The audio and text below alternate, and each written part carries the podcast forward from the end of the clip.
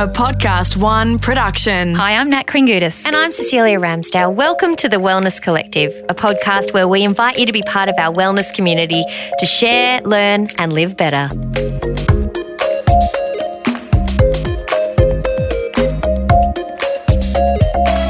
In this episode of the Wellness Collective, we're talking about self love. Well, we are. We've done this before, right? We have, but this is a bit different yeah. because the person that we have joining us today has so many elements of things to bring together Yes. that I think we're going to be here for quite a while. Well, what do you think of when you think of self love, Cecilia? Well, uh, you know, a few years ago, I probably would have just laughed at you, but now I think it's, I think it's about making time for you to do the things that make you feel good, Like a bath.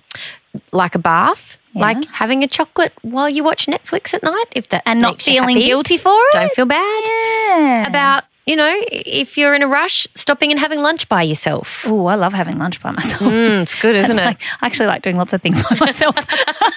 I'm getting worse and worse. Um, but our guest today is a good friend of mine, and I, we will let her introduce herself. So please reveal yourself. Hey guys, my name is Kim Morrison and it is an absolute pleasure to be here with you two darlings today. So yes, I love the topic of self-love. We know you love it, but I have to say, you know, I think a lot of people kind of just cringe and roll their eyes when we talk about self love. They're like, oh my goodness, everybody's talking about, it, everyone's told they need to do it, but I feel pressure because I don't really know if I'm doing it right. And so let's talk about that a little bit because, I mean, it does get thrown around like confetti. And I think that if we were doing it well, we wouldn't still be talking about it. If you think about it, if you go back to school, if someone said when you were growing up, particularly after the age of eight, we all thought we were pretty amazing up until around then, until someone said, you know, oh, she loves herself or oh, he loves himself. And it was seen as such a negative thing based on ego rather than somebody who confidently believed in who they are. So I think it's really been hardwired into us, which is why now as adults, we constantly need this understanding around what it means. And I think for a lot of people, particularly once they become parents, that they start to see their children and they can't understand why a child would never see how beautiful they are. So often our children are a reflection and a reminder of the fact that actually we are loving, beautiful creatures that deserve to love and be loved. Well, we crave it, don't we? Like it's Yeah. just part of what we need. Oh, affection to- is the yeah, best. right? In and we all have different forms of it that we love, you know, Hmm. or different things that resonate with us. So, you know, some people don't like to be touched. I know. Other I people love those people hug. though. That they get awkward. They'll be like, "Uh, Yeah, uh, yeah. uh, uh," you know.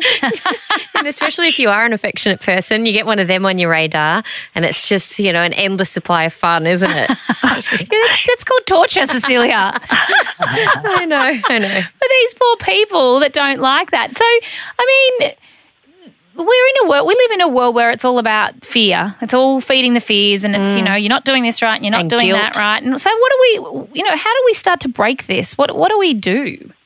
Well, I think th- this is a big million dollar question because we know, as you said at the beginning, we're meant to love ourselves and we can't supposedly love another person properly until we love ourselves. And we all can make sense of that.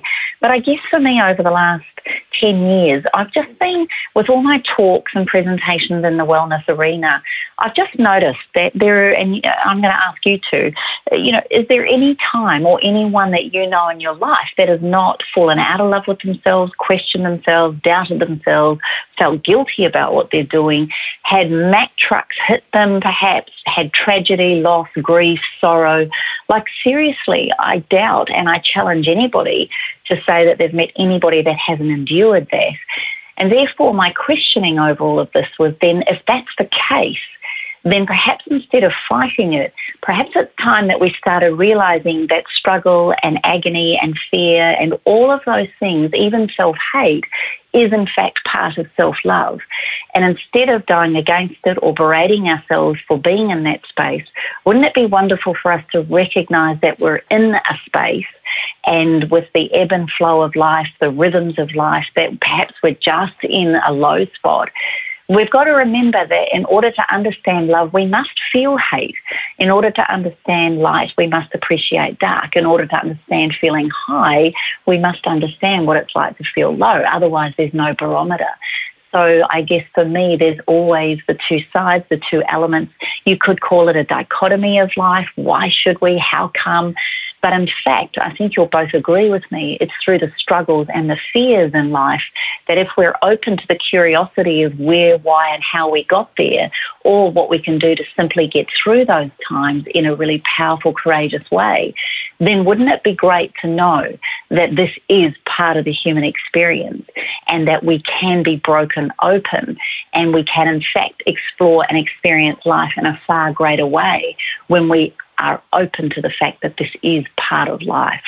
I wonder, we seem to have a modern malaise of anxiety and depression too, I think, and stress. Well, and I was talking to my mum about this yesterday, and I was saying that to her. She said, It feels like everybody has a level of anxiety, but us humans, we've been around a long time. Yeah. So, how do we deal with it in the past? Is it one of those things that maybe we knew this stuff, and now that we have the capacity to analyze what we do a bit more, we're sort of I don't know. It's an interesting one, isn't it? But you're totally right about having you got to have the two sides for it all to make I, sense. I think also, and I'd love to hear what Kim thinks about this, but I mean, we I've read certain things that have definitely resonated, suggesting that our expectations are so high on ourselves that we just feel like we never get there. Yeah. And because everything's so fast paced, we kind of get there and forget we've gotten there and we keep on moving to the next thing, to the next thing, to the next thing.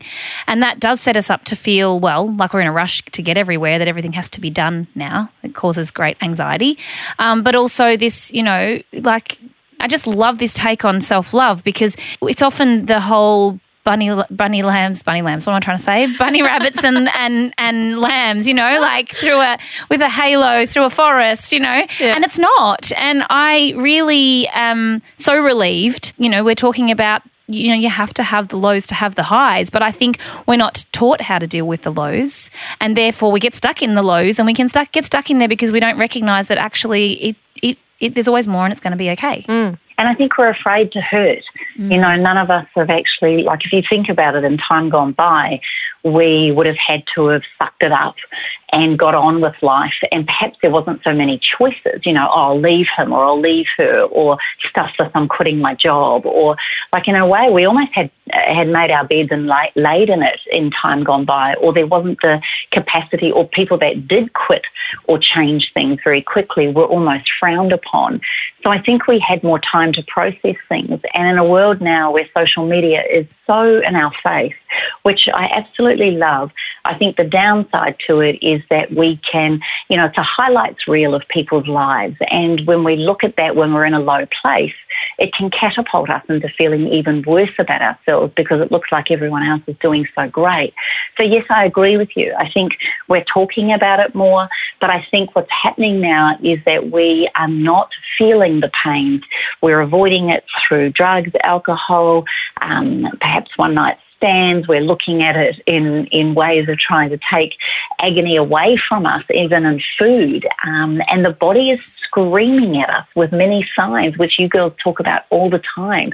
The body is constantly talking to us with pains and issues and fertility and all of the different autoimmune conditions and everything. So to me, it's really about, my therapist said to us when we were going through a really challenging time in our so-called perfect marriage that she said, you know, you've got to stop and feel it to heal it.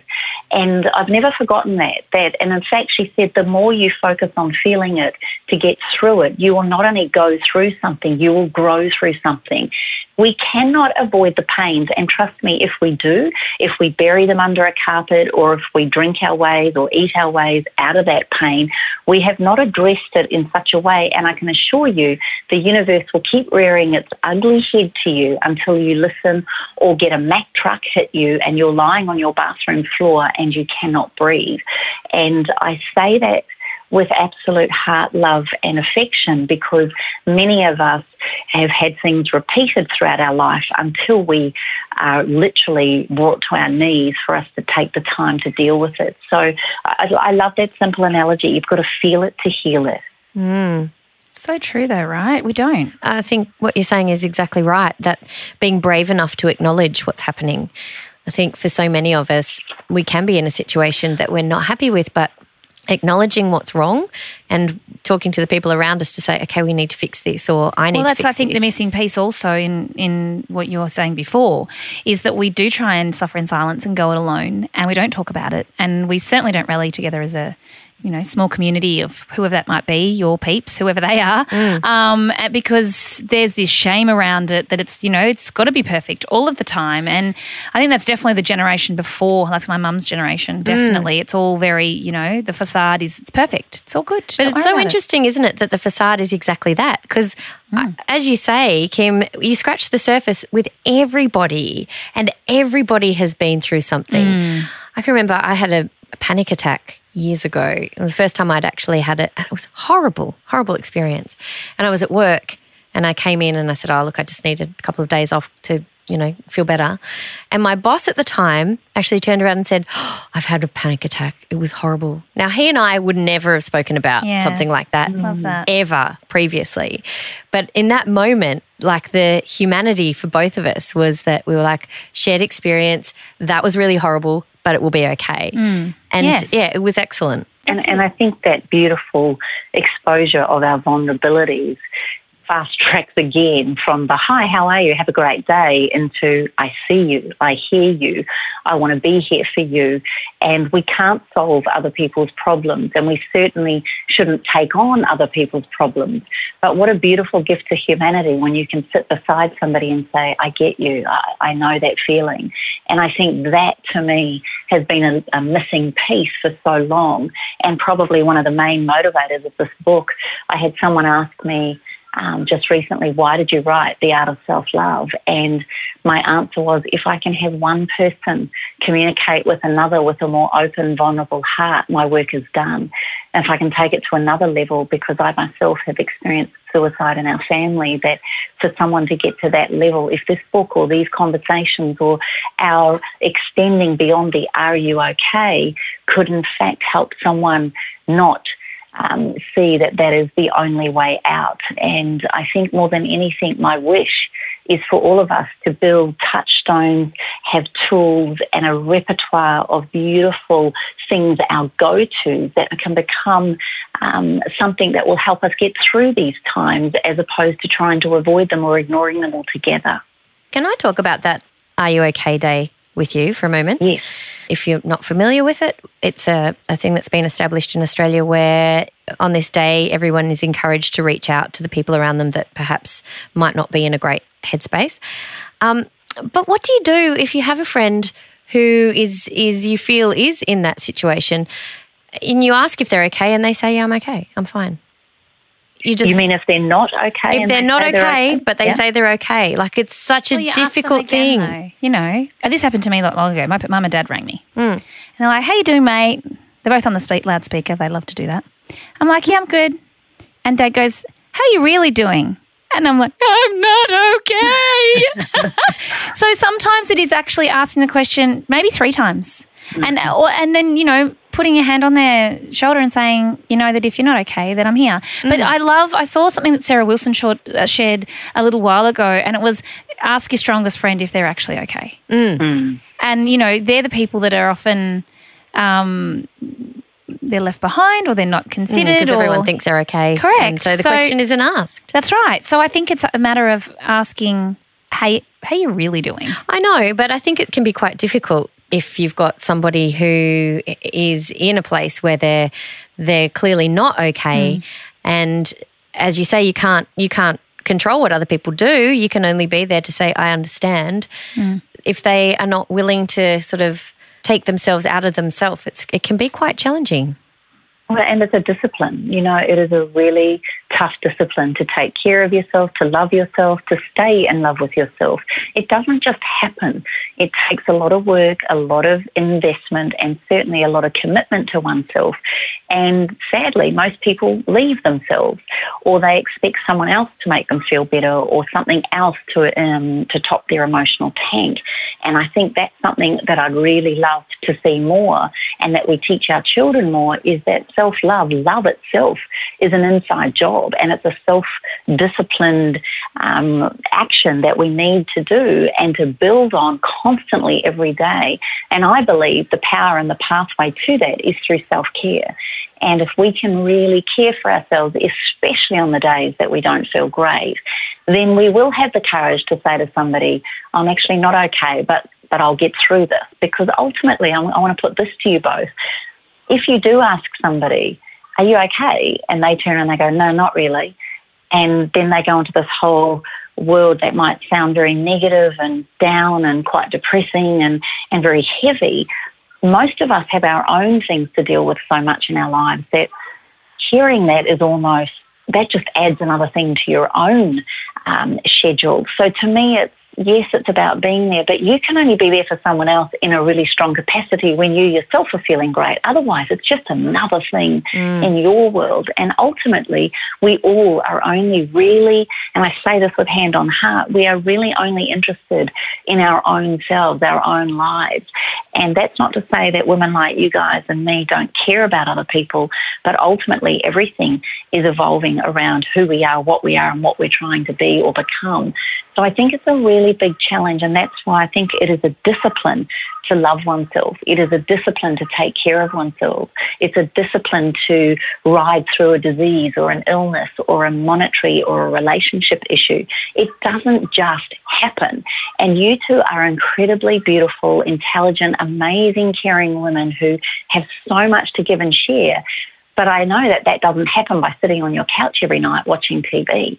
That happens because there's a lot of investment into your own selves and your own self-worth. And that's why women like me look up to you and actually consider you trailblazers but when we love most, particularly when I watch your Instagram feeds and things like that, when you are so raw and real about the sucky days or the things that aren't going great, it makes you human and it makes us approachable and adaptable and also incredibly uh, vulnerable, which makes us all feel connected. And I think that's something you both offer in an incredibly beautiful way. Oh, you can stay. I mean it hand on heart. That's why I love following you girls because you're so real. funny. It's not a highlights package all the time. Heck no. I think- yeah. no. I just think it's so much fun. Um, and look, there are sucky days, of course, and they're not fun. Um, but it, this is part of this whole piece of talking about it and being real and not pretending that it's all fine when it's not fine. But also, when you bottle something up, as soon as you talk about it, once you've said it a few times, it's Oh, not yeah. important anymore and you can leave it behind. If you walk around holding on to that thing that's really eating you up, then it's just going to continue. I, well, that's how I feel anyway. Mm-hmm. Hey, Agreed. we're just going to take a quick break, but we're going to come back in just a sec. And um, we've got way more to talk Yes, to you do. about, Kim, so don't go anywhere.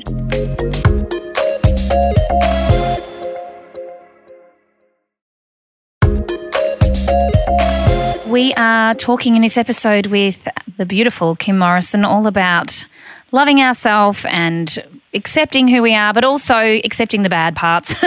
That's not the right word. The bits that we don't like, the, the down times, and how that actually makes us better humans and, and allows us to love ourselves even more. I wanted to really dive into this idea. In the book, you talk, in your new book, um, you talk about guilt and you talk about the two types of guilt. Um, let's talk about, or maybe you can introduce the, the idea of this to um, the people listening. What are they and, and why is it important to know the difference? Well, we, we can carry guilt in different ways. The, the psychologists say there's rational and irrational. So rational is something that goes against your own values or your own wishes and desires. You know it's it's about you and what you believe is right and wrong. Um, but the guilt comes out of your own personal values. Whereas irrational guilt can actually be conditioned through your own childhood upbringings, belief systems, or people that have been in your life. And therefore it's determined on what was going to work for you as a child, not necessarily what's going to work for you now. Um, and I think as, as, sometimes as we become adults, it becomes incredibly um, hard for us because a lot of that irrational guilt feels out of control and we don't even understand it because it's been carried with us since childhood. So yes, guilt is, it's not a bad thing, guilt. Like when you've done something that you know you've hurt somebody or you've done something and you know you shouldn't have, that's a pretty good, strong, rational guilt. It's against your own values. You've mucked up, own it, apologise, and that ease that that hopefully that, that guilt will be eased as you clean up your mess as you go. So I think that guilt is not a bad thing. It's a good barometer for us all when perhaps we stuff up or we don't do things according to what we like. I don't know, maybe, and I don't understand Catholicism at all. You know, they say that from what I've heard that if you do things wrong, you could go to hell. Um, and there could be a whole lot of irrational guilt that you carry if you feel you've done something wrong, which is based on someone else's beliefs and principles. That's not so good because it's now no longer a rational guilt. Does that make sense? Mm-hmm. So there's the difference. Insidious I, guilt. yeah, oh, exactly. Yeah. And I think guilt is a really good thing if we can clean it up or if we can make sure that we own it. That that's the main thing there. It's, it's not a wasted emotion guilt. It's a very good one to keep us, I guess, in a way, good human beings. Mm, I agree with that. Kim, not only are you you have all this amazing knowledge and life experience, and I love your story, and we haven't really dug into that, but no. you are a mum as well. And I think this is a particularly interesting time to be nurturing and supporting teenagers. Um, in my research of writing my last book, um, I learned that this generation of teenagers are the smartest, the most respectful, the less to get in trouble. They are basically ten times better than what we ever were. Um, they're they're more educated, yet we some for some reason feel the need to constantly be telling them otherwise. Oh, this current generation. Oh, they're this. Oh, they're that. And I think it just feeds feeds you know something that we don't actually want uh, them to you know re- to be. But I would love to know a little bit more around how you think that we can have this opportunity to really support young. Well, I always say women, but young people um, in this piece of self love. How can what's the best thing that we can do for them? I can share with you why it was because of my 16 year old son that I actually ended up writing this book. And when I shared with him my, what I call the self love circle, the how to, when I, when I finished, he looked at me, this broken young man who was on the verge of being kicked out of school. He was struggling with friendships. Um, you know, had been caught doing just silly things like going up the road to buy a subway when he sh- and didn't get permission for leaving school, um, you know, silly things that boys do. So I sat there on one hand wanting to kill my son um, and to throttle him and to tell him all the things that I thought and that I knew it was going to get to this point. And on the other hand, I sat there and stroked his head like like he was when he was a little boy crying. And I just said to him, Jacob, this is not the, the whole story of Jacob Morrison. This is just a part of the, the tales and, and trials and tribulations of a young man who's just fallen out of love with himself. And if you'd like, I could show you how I can help you to fall back in love. And he just looked at me and said, yeah. So I drew a big heart on a big piece of paper and in the middle of it I wrote self-love. And then I drew a big arrow coming out of it down, you know, going south and put self-sabotage and fear. And I said, Jake, at the moment you've just fallen out of the circle of self-love. And when we, and we all fall out of it. And when we fall out of it, you know you're out of it because you don't feel great. You might be carrying feelings of shame or guilt or resentment. You might not be liking yourself. You might be all of these things, saying horrible things, being mean to other people, um, swearing at teachers, all the things that you've been doing are because you've in fact fallen out of. You're in the opposite of love and that could be hate or seen as fear. And I said, but do you want me to show you how to get back in it? And he just looked at me and up to the top right hand of, of the heart, I drew the word self-awareness. And I said, when you become aware that you've fallen out of the circle of self-love, you're automatically back in it. So you're aware that you're feeling like crap. You're aware that you've been made, you've made mistakes. You're aware that you've hurt people. You're aware that you've sworn at teachers. You're aware that you've um, wagged school one day. And you're aware that you've been a bit of a rat bag. And he looked at me and he goes, yeah. And I said, well, already you've got awareness around it, so you're back in the circle because the next step is self-care. And what I'm going to encourage you to do for the next 28 days is to do nice things for yourself. Run yourself a bath and use Epsom salts and essential oils. Go for runs on the beach. Make sure that you um, eat, you know, a good amount of greens each day. Um, I'm going to invite you not to say horrible things for the next 28 days. And I've always said 28 days in order to create the new neurological patterns in our brain. And you've got to do it every day. I said to him, you're not allowed to swear at a teacher or anybody for the next 28 days. And your discipline around that is if someone pushes your buttons, your line from this moment on will be that's interesting. Not with sarcasm, but just that's interesting because it's interesting that someone else has another perspective. And I said, but Jacob, the next step in this pathway is self-discipline. You now have to do this for the next 28 days. Do, can you stick to this? Can you promise me? And if you miss a day or stuff up, you just got to start again. Are you willing to try this? And he looked at me and I half expected him to say, no, nah, I can't be bothered. He just said, I'll, I'll do anything. So I think sometimes we have to be really broken too in order to try on something new. So don't ever look at your teenagers and see them broken as the end of the world. Look at it with curiosity and an opportunity to give them when they've got the space to hear it. And sometimes it's only when a teenager is really broken that they're willing to hear what a parent has to offer because up until that point, we're probably seen as losers or we know nothing or we've got no intelligence. So I say those first three steps, self-awareness, self-care and self-discipline are what I call the doing in the pathway back to self-love.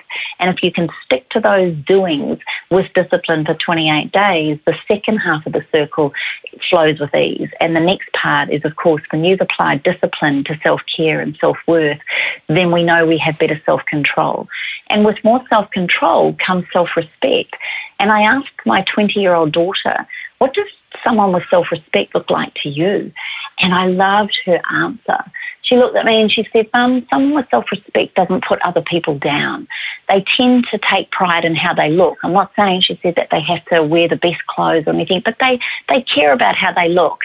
Um, she said they don't um, have to gossip behind other people's backs and they certainly have respect for themselves, each other and the planet. Therefore, they tend to eat better and show up in the world a better person. She goes, that's what I think is self someone with self-respect. And I just looked at her quite dumbfounded and thought she nailed it. and then I said to Jacob, and when we have self-respect, we then have self-acceptance. And Jacob, that means accepting ourselves, mistakes and all, warts and all, the great and the not so great, the imperfections of who we are. Because let's face it, I'm not asking you as a parent to be perfect. I'm not asking you to do everything right. In fact, if anything, I'm really glad this has happened because in a way, your ego was becoming such a part of you. You were so fearful of not being liked by everybody that you were doing things to be liked. Would that be fair? And he had tears rolling down his face and he said, yeah, mum, that's true. And I said, so can you see now, if we do the work on ourselves in the first part of the circle, the self-awareness, self-care and self-discipline, then we have better self-control, more self-respect and certainly self-acceptance. And we take ownership, accountability and responsibility for those imperfections or mistakes. And that is a person that we all love to look to because they can go, yeah, I stuffed up. I saw you just recently, Nat, apologise publicly to your audience, and we loved you even more for that. um, and I think that that, to me, ultimately is the six-step pathway to self-love. And I figured if a 16-year-old boy was interested, then the rest of the world would want to hear it too. I'm glad you used your son as the example because I have a son and I might say that I find him baffling on so many levels. one of the greatest lines we can give to our children, and I did share this in the book, is you know what, Jacob, I've never been the mother of a 16 year old boy. I've never known what it's like to be a 16 year old boy. Or I've looked at Taylor and said, I've never been the mum of a 16 year old girl and I've never known how to experience life the way you have because it's incredibly different to my life. So sometimes I'm going to stuff up. But guess what? You've never been the daughter of a mum like me um, at 16. You've never been 16 before. You've never been 17 before. So do you think it's fair to assume that we're both going to kind of make mistakes along this craggy road and sometimes we're not going to always get it right. So if we can just stay in the space of when we don't get it right and we frustrate each other, let's all agree to go and give ourselves some space but there is no way anyone is allowed in our house to go to bed without confronting, confronting or discussing our champion and challenge moment in the evening. And I think that's been a really good winner and a game changer for us as a family, and particularly when we go through big things. There's a lot, isn't it? But it's great because I know you just shine a light on these things in a way that I might not have looked at them before. So I I'm really grateful for that. Sidestep slightly, just touched on essential oils, and I know that's something else that you're really passionate about. Um, I want to know. I'm just Is it ooga booga or is it real? I love that question. You know, it's, it's, it's from a scientific point of view, essential oils I think are relatively new. And that is where there's question because there's not, if you go through all the research and data, yes, there's a lot of information out there and there's some amazing papers researching certain chemical components of an essential oil or extracts of the essential oil.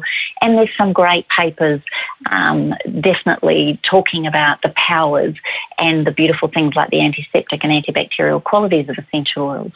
But in science terms, I still believe it's incredibly relatively new. So I don't think we can stand here and say, hey, this is 100% scientifically validated, proven, and we've got your back on this. I personally believe, as an aromatherapist of nearly 30 years, that we still have a lot to learn in the field of science behind the validity of essential oils. Now, if you go back into the anecdotal evidence and our forefathers and mothers, there's 4,000 years of history and beautiful um, stories and incredible um, proof around how potent and complex and powerful these substances are.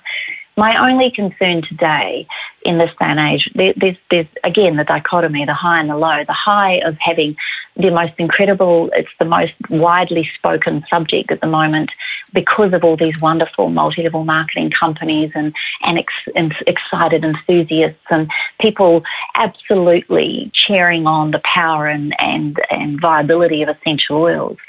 I guess the downside for me as a therapist who studied for years and has given her life and dedicated her life to this is when I see someone who's signed up for something for, I don't know, 90 bucks, 100 bucks, then telling someone that they could put drops of these oils under their tongue or that they should be putting them into water and taking them every day. I kind of go, you know what, we're, we're dabbling in something that we do not understand. There is so much science now around the gut microbiome, the bacteria. We know that essential oils, all essential oils are very highly antiseptic and antibacterial. And what is the gut microbiome made up of? Uh, zillion bacteria. We have no idea and there's no scientific research on the accumulation effect or in fact even the dosage and what's right that's going to upset or not affect the gut microbiome. And I'm not willing to take that chance on something so beautiful like essential oils and something so powerful about what we're learning in the last five to 10 years around the gut microbiome. And as you both allude to often, it is the bacteria in our gut that tends to be now seen as what's driving our hormones, our immune system, even our brain. So I'm just a little cautious. I'm not saying that these enthusiasts shouldn't be out there or that multi-level marketing companies shouldn't be there. No, I, I love the fact that we're all sharing in the same space. But in my heart of all hearts, be mindful, be careful. Um, herbs, I know that you would not tell me that to go and take a whole lot of herbs willy nilly just because I'd read it on the Mm. internet. Um, please just respect essential oils. They are a medicine. They are something that has been used for many thousands of years, but they are highly, highly concentrated substances. So be mindful. And, you know, if it comes to having three drops of lemon water, drops of lemon essential oil and water, whatever happened to squeezing half a lemon in the juice and drinking that and then using the oil as a spritzer or in a body massage blend or in a diffuser? That's the way they were intended to be used. it's a good conversation. I think it's a really important conversation because it, it, it's a hot it's a hot topic. and Kim, I'm just going to I'm to take a stand here. Can we have you back to talk about essential oils for a whole podcast? Because I actually went into a health food store the other day and I said to the lady, I was like, "So, I'm still a little skeptical about, you know, the diffuser. If I put that on, yes, my my room's going to smell nice, but is it actually going to do these five things it says on the box?" And she said to me, "Well, you don't go for a synthetic one." And I said, "Well, No brainer. I know. I figured for that, that. bit, but she couldn't tell me. And I think, um, like you say, you've got 30 years worth of knowledge on it, and I think it would be really good to dig into. There you go. We'll, we'll get you back, Kim. Yeah, yeah. So you have to come back. There we go. Oh, look, it would be my privilege. I, I, I just want, I love to educate people on it. And more than that, there is a science to it. But let's not forget our beautiful intuitive powers around, particularly women, our power of smell, because smell is so closely linked to our emotions. So mm. I would love to go down the rabbit hole with you on this Let's do that. And, Do it. and how to Well, trust we'll, we'll arrange that. Okay, good. air. We could talk forever. I know. We need to This have the best- episodes on all of these. longest podcast. Kim, podcast. where can people find you and your new book? Oh, the book, The Art of Self-Love, is available at mybusiness28.com, the word 20 and the number 8.com.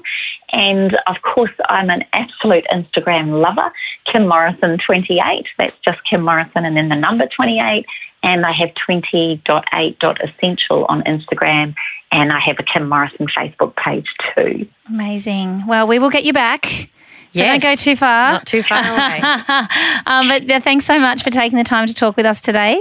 Oh, thank you. And truly, thank you for the work you do. I refer so many people to you guys Oh, and what you're doing for women and understanding all of these things that we seem to be confronted with in this day and age from a personal, spiritual, mental, and emotional and physical level.